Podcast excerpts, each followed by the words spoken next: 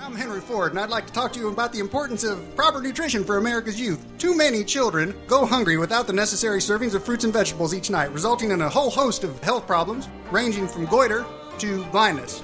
And once blindness sets in, the only real cure is a glass eye. Unfortunately, these glass eyes, they're often misplaced. I would know. I don't have glass eyes myself, but I find them wherever I go. That's why here at Ford Motor Company, we've devoted part of our assembly line to the production of an exciting new product a container for these eyes that we call the iPod.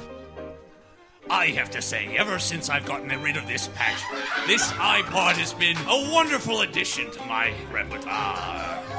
And I love the fact that it comes in seven exciting colors. Ah, there's coal black, there's off steel, slightly brown, slightly gray, charcoal, and puce. Can you tell me, is it true that they've doubled the capacity of the iPod in the past six months? Why, yes. Thanks to the new iPod Duo, I have a place where I can get rid of both my eye patches. Ah. Hey, yeah, how you doing? Yeah, so, uh, my name's Jack. I work down at the zoo. And, uh, I gotta say, a lot of animals there, they don't really have real eyes. You may not know this.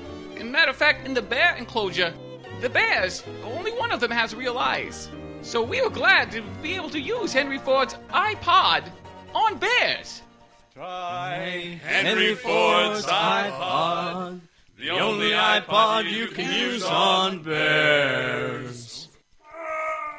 Henry Ford's iPod available at your neighborhood Apple cart.